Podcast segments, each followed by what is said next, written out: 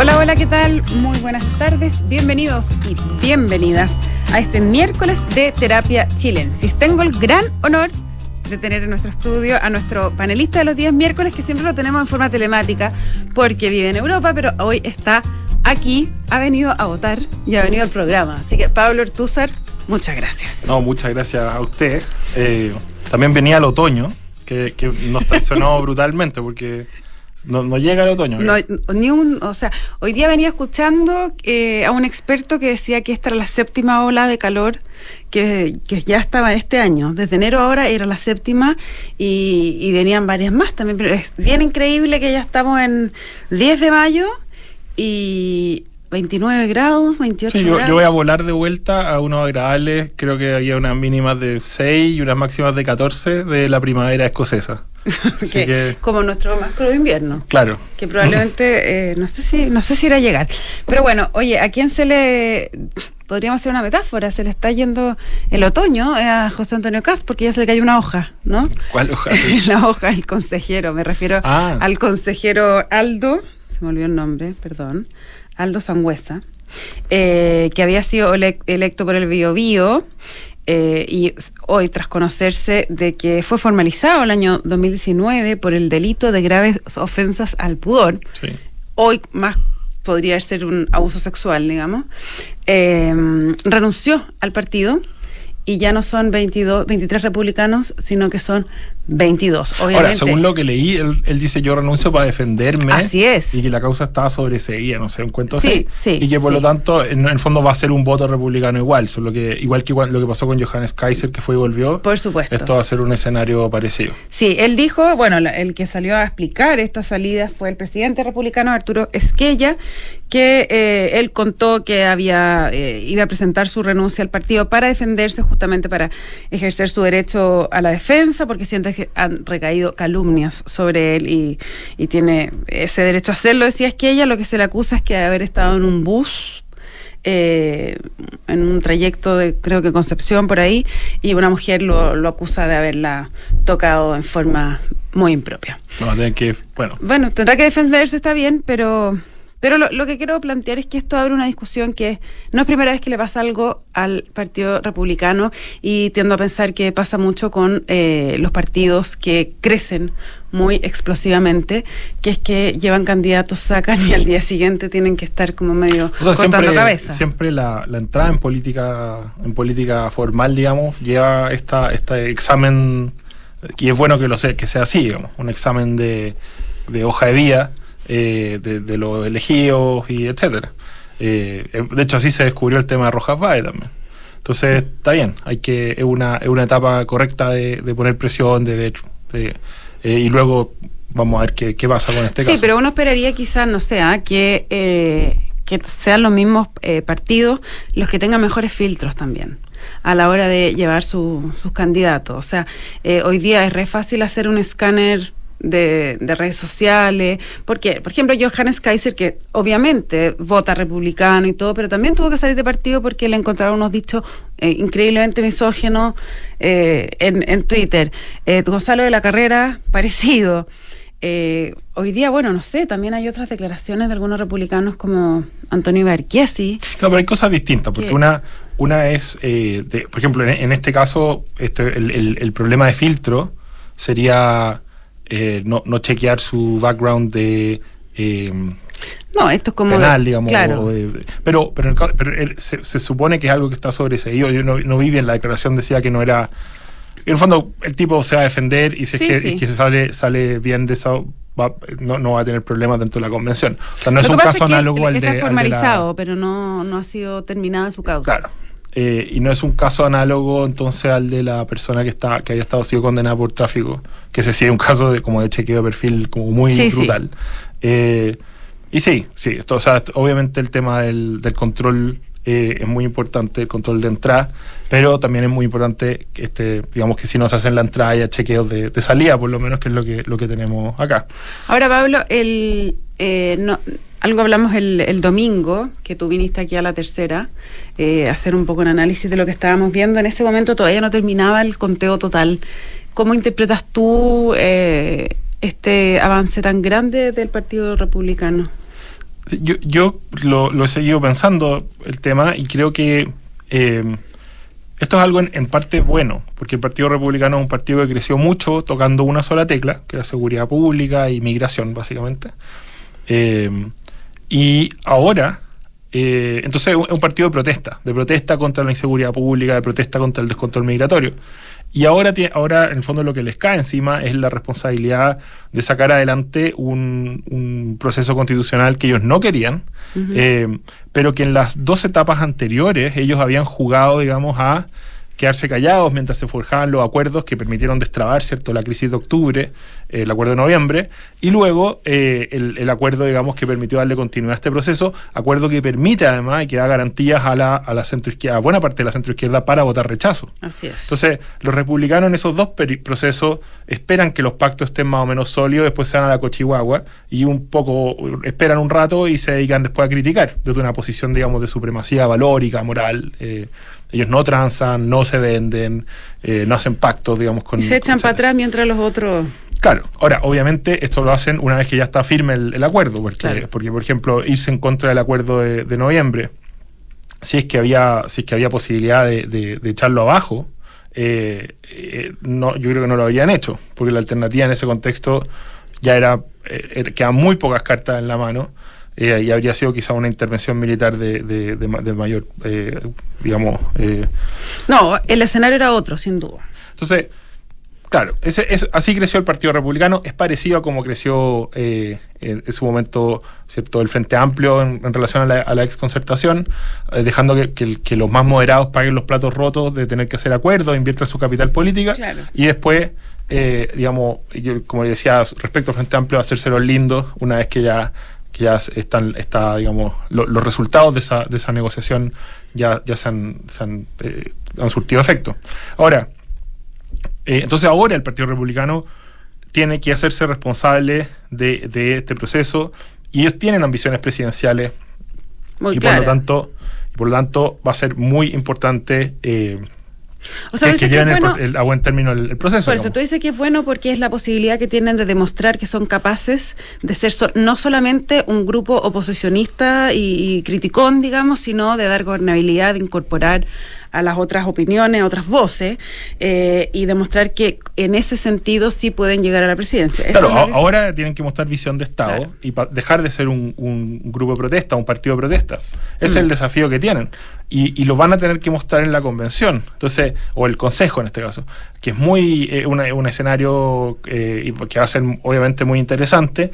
Ah, y, y esto podría haber sido muy distinto el escenario si es que la segunda mayoría, o sea, si, esto hubiera sido al revés y Chile Seguro obtenía, digamos, una gran votación, eh, yo creo que, es, que era más o menos lo que esperaban, ¿ah? y Republicanos venía después, eh, la posición de Republicanos volvía a ser muy cómoda, porque en el fondo Chile Seguro iba a tener que tender todos los puentes, hacer las negociaciones, y eh, ellos iban a hacer, en el fondo iban a jugar a ser la niña linda del baile. Claro, y no, no eh, hubieran asumido el papel de hacer como la bisagra, que es lo que tiene que hacer Chile Vamos hoy día. Exacto, hoy día Chile Vamos va a tener el papel de bisagra, si es que lo asume, digamos. Eh, Pero porque tiene una responsabilidad de haber firmado el acuerdo también, po. Además, por eso, por eso. O sea, ellos son el vínculo que va a tener necesariamente republicanos con los sectores más de centro que también fueron parte del, acuerdo, de, los sectores más de izquierda. Digamos. Entonces, ese es, la, ese es el escenario, a mí me parece bueno esto va a generar una tensión dentro del republicano a su vez, que ya la estamos viendo. O sea, Johannes Kaiser, el, diputado, digamos, declara que eh, no es necesario o no necesariamente van a respetar, ¿cierto?, los, las, 12 bases, las bases, porque ellos no fueron parte de ese acuerdo.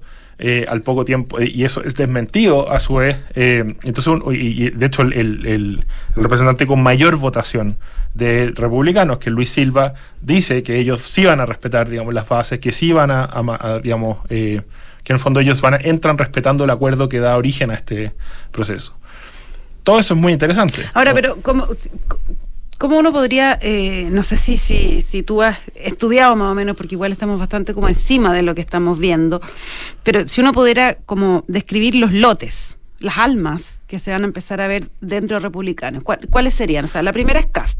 Es que se vieron, se vieron la elección de, para la presidencia del partido, si en el fondo está Cast contra Rojo Edwards, eh, y en el fondo hay una, una derecha dentro de republicanos, o sea, algo que está más a la derecha que la actual dirigencia de republicanos, que es José Antonio Cast. José Antonio Cast es el, el ala moderada del Partido Republicano. Y en el lado, en el ala más, más radical, está Rojo Edwards y están, ¿cierto?, eh, intelectuales orgánicos. Bueno, Johannes Kaiser y su hermana. Eh, Vanessa Kaiser. Vanessa Kaiser, que es, como una especie de intelectual orgánica de ese, de ese sector y que hoy día ya estaba, digamos, criticando. Eh, que en el fondo que, esto, que estos tipos se estaban vendiendo a la Agenda 2030 de la ONU. ese discurso es el del ala más radical. Y, y, eso es un, que uno podría decir, todos los republicanos, por ejemplo, que, que nacen de los YouTube, eh, que están como en ese mundo. Sí, hay una fuerte influencia de la alt-right eh, estadounidense. Que entonces el tema antivacuna, eh, eh, una crítica, la, idea que de, la Agenda 2030, el globalismo, que, que, donde se mezcla, no sé, George Soros con el Papa Francisco, como un... eso ese es, una línea, digamos, o, el derecho a portar armas, como que esos son discursos que nosotros asociamos generalmente a los sectores más radicales de la derecha estadounidense. Claro. Que en este caso el Partido Republicano tienen una presencia, pero se equivocan mucho quienes eh, pretenden, ¿cierto?, describir al Partido Republicano como un partido alt-right por completo. Eso, es un error, eh, obviamente es, como tomar la parte más escandalosa o, peor y, y, tratar de describir a todo el partido desde ahí. Lo que sí es cierto es que José Antonio Cast, como cabeza del partido, ha sido en algunas cosas bastante ambiguo en, esto, en estos asuntos. Eh, entonces, ahora, como dada la situación que se genera, van a tener que mostrar todas las cartas y eso va a generar tensión dentro del Partido Republicano. ya, está esta derecha más radical, más alt-right, como dices tú, que están los hermanos Kaiser, eh, no sé, Gonzalo de la Carrera, no sé si se ubica ahí. No sé. Eh, ¿Quiénes son los otros? Aparte José Antonio. o sea, el Rojo digamos. Pero eh, el otro mundo es un mundo que, por ejemplo, pienso, es el, donde está Urban, donde está Gloria Avellán, que es como el mundo de la, de, la Araucanía. No, es, o sea, es el, ellos representan básicamente a los sectores más abandonados del, conflicto de la Araucanía. Eh, entonces, una agenda particular, eso uno puede decir. Eh, o sea, eh, ayer fue atacada la casa de los Urban. o sea, ellos están enfrentando una situación infernal que el Estado de Chile no, se, no se ha terminado de hacer cargo de eso. Eh, pero pero el, proyecto de José Antonio Cast tiene una genealogía que remite a Jaime Guzmán, al gremialismo, eh, y desde el gremialismo hasta, no sé, José Antonio Primo de Rivera. O sea, como una derecha popular, fuerte, Ahora, con, un, con el elemento guzmaniano, ¿cierto? Que, este, este, esta hibridación eh, con eh, la eh, entre, entre la tradición católica, conservadora, y el, capitalismo de mercado como una esa, esa síntesis ochentera, que se puede llamar el Chicago gremialismo. en el fondo, José Antonio Cast quiere hacer un revivir ¿cierto? Esa, esa tradición eh, junto con las técnicas, digamos, la forma de hacer política que, eh, que Guzmán eh, toma, digamos, estaba muy influido por, Primo de Rivera. esa, esa, esa, es la línea de él. Sí. Esa, ya. Y ahora tú dices, se va a ver un poco la, esta, esta tensión porque tiene que controlar a este otro grupo y ver quiénes son, porque lo que diga Johannes Kaiser, la verdad es que para el Consejo Constitucional hoy da lo mismo. El punto es que tenemos que conocer quiénes son los consejeros de republicano y si es que hay alguno más que piensen como él. Y efectivamente quieran patear la mesa de las 12 bases. Eso es lo que no está claro todavía, o lo que va a estar claro luego, eh, cuáles fueron las sensibilidades, digamos, que, que, que, primaron en la elección de republicano, pero por lo menos la, gran primera mayoría, o sea, Luis Silva, mm. está evidentemente en el lado más de, eh, de José Antonio Cast que con el otro mundo. Ahora, la discusión que se abre hoy día eh, por las bases tiene que ver con la, base que, habla de consagrar un Estado social y democrático de derecho. Eso es lo que, de alguna manera, el Partido Republicano o Kaiser o quien sea, intenta tensionar, ¿cierto?, el, Consejo con eso. Eh, Luis Silva el lunes vino acá a la tercera y conversamos sobre este punto y él decía que eh, a, ojos de él no era incompatible el Estado subsidiario con el Estado social y democrático de derecho. Yo sé que el Estado subsidiario es algo que tú eh, has trabajado. eh, ese concepto. Por eso. Entonces me interesa ver si puedes desarrollar un poco, si es, si, si tú crees que es eh, compatible o, o, hay que optar por uno de los dos, ¿cómo se hace? No, a mí me parece que, el, que en eso Luis Silva está en lo correcto. O sea, el, el principio de subsidiariedad, que es un principio que está consagrado en la doctrina social de la Iglesia, es un principio que básicamente establece que el Estado y, los, los, poderes, digamos, articulados del Estado están al servicio de la persona humana y de sus organizaciones. Entonces, el Estado cuando interviene en la sociedad tiene que hacerlo de forma eh, de, de, una forma que ayude y que habilite a la sociedad para hacerse cargo de sus problemas dentro de lo posible. O sea, entonces es un principio que básicamente establece que el Estado no debe tratar de suplantar a la sociedad. Y por lo tanto es un principio que se basa en una dualidad entre Estado y sociedad, básicamente. Y las tradiciones absolutistas lo que hacen es identificar Estado y sociedad, como si fueran una y la misma cosa. Perfecto. Eh, y entonces uno puede decir, bueno, el Estado social, cuando es interpretado de forma absolutista eh, y, pretende identificar Estado y sociedad, o sea, decir que básicamente eh, la sociedad es una creación del Estado o, o que son lo mismo, es incompatible con el principio de subsidiariedad, porque el principio de subsidiariedad se basa en una concepción dual de la autoridad. Perfecto. Eh, y, eh, pero hay muchas interpretaciones, y por eso el, Estado social y democrático de derecho, esa idea, con que esas palabras no están puestas ahí, no es como la convención, que iban tirando, digamos, con adjetivos a, la chuña.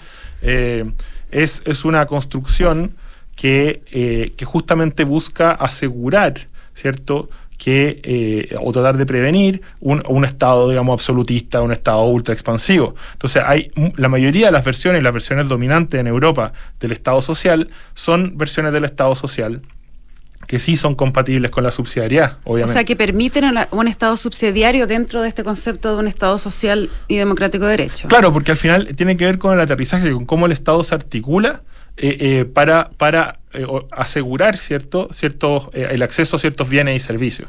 entonces, Ahora, esa, esa idea es, que tú dices, esa bajada, ¿es compartida por la centroizquierda y la izquierda?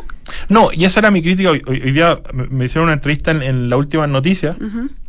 Y esa era la discusión que, que, puse ahí, porque si la izquierda fuera más inteligente, dije, se agarrarían del hecho de que la subsidiariedad no, no es unívoca para, eh, para intentar, eh, digamos, conversar, para usarla como una bisagra, porque la subsidiariedad es un concepto más o menos ambiguo, es un concepto ambiguo.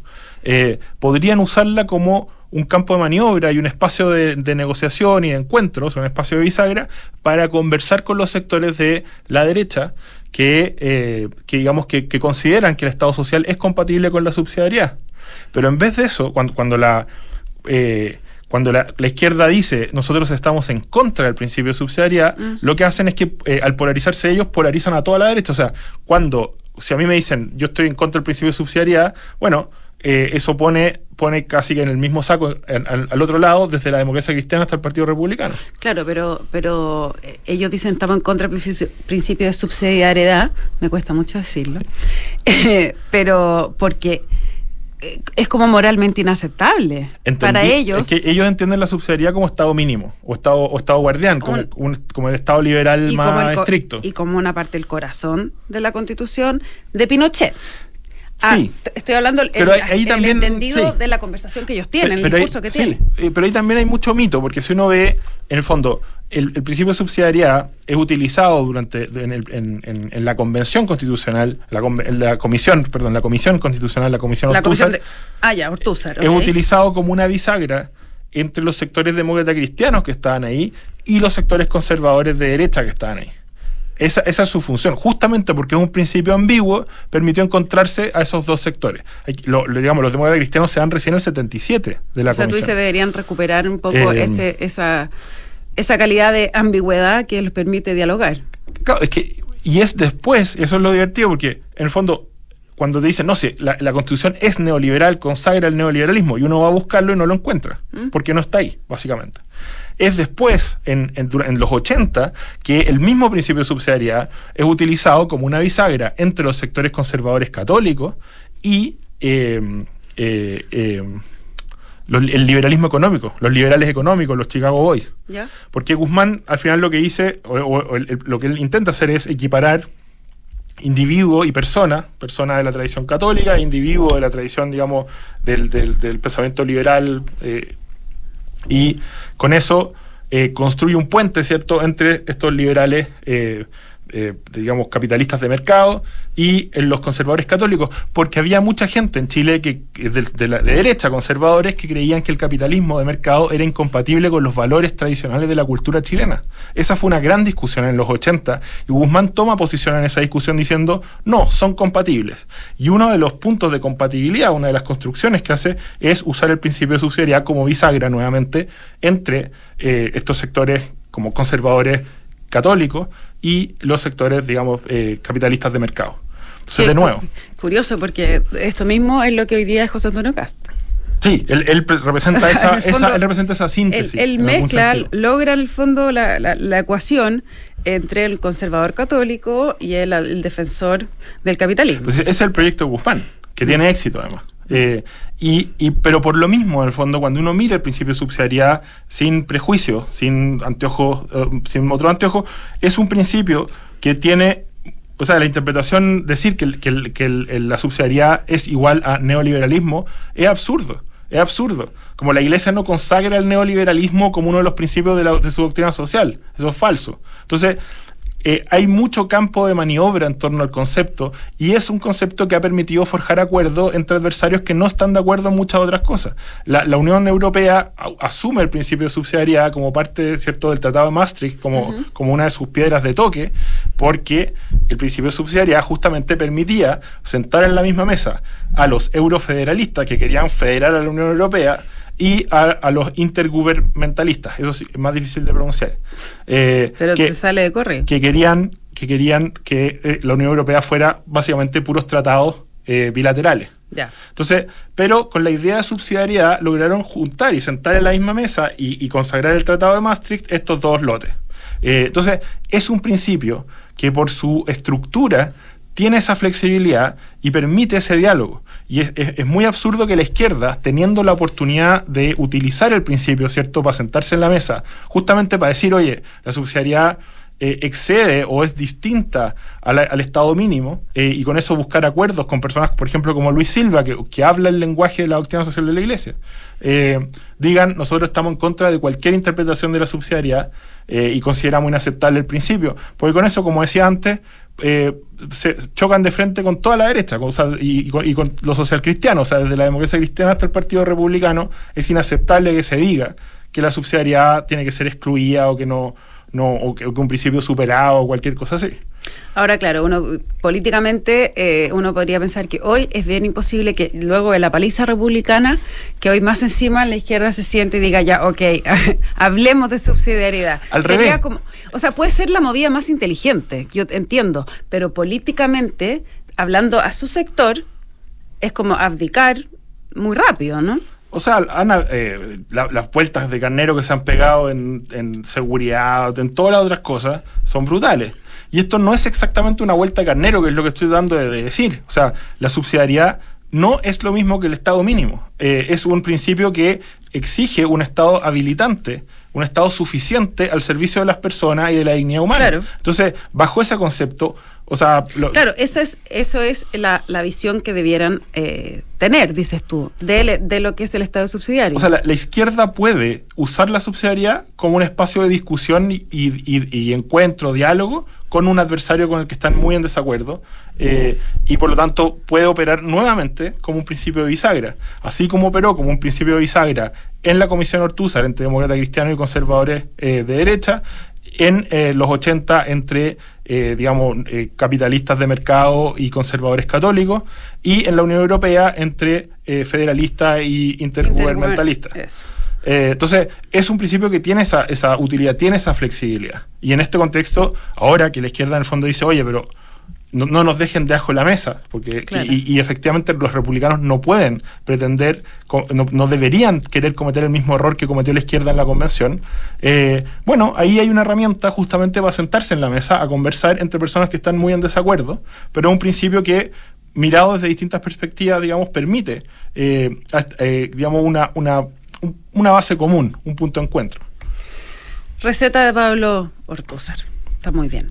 Oye, quiero aclarar antes que eso, porque ya se nos acabó el, tiempo, eh, que yo dije que, que tal vez tenía la causa abierta el consejero Sangüesa, aquí estoy viendo que lo chequeé por mientras. Él eh, fue formalizado efectivamente por el delito de grave ofensa del pudor, pero luego de acceder a la suspensión condicional del procedimiento, cumplió la condición impuesta por el tribunal durante un año y por lo tanto su causa está sobreseída y la responsabilidad penal extinguida, por lo cual sí pudo eh, presentar su candidatura. Pablo Ortúzar, muchísimas gracias por esta interesantísima conversación. Una lástima te vuelvas a tu a Edimburgo porque nos encanta tenerte en el estudio, pero de todas maneras siempre es un placer tenerte, aunque sea en forma telemática. Les cuento que la transformación digital de tu empresa nunca estuvo en mejores manos. En Sonda desarrollan tecnologías que transforman tu negocio y tu vida, innovando e integrando soluciones que potencian y agilizan tus operaciones. Descubre más en sonda.com. Sonda Make It Easy. No se vayan de nuestra sintonía porque a continuación información privilegiada al cierre y luego sintonía crónica debut junto a Bárbara Espejo y Francisco Aravena. Pablo, nuevamente, mil gracias. Muchas gracias. Y a todos y todas que estén muy bien. Nos encontramos mañana a las 8 con más terapia chilensis. Buenas noches.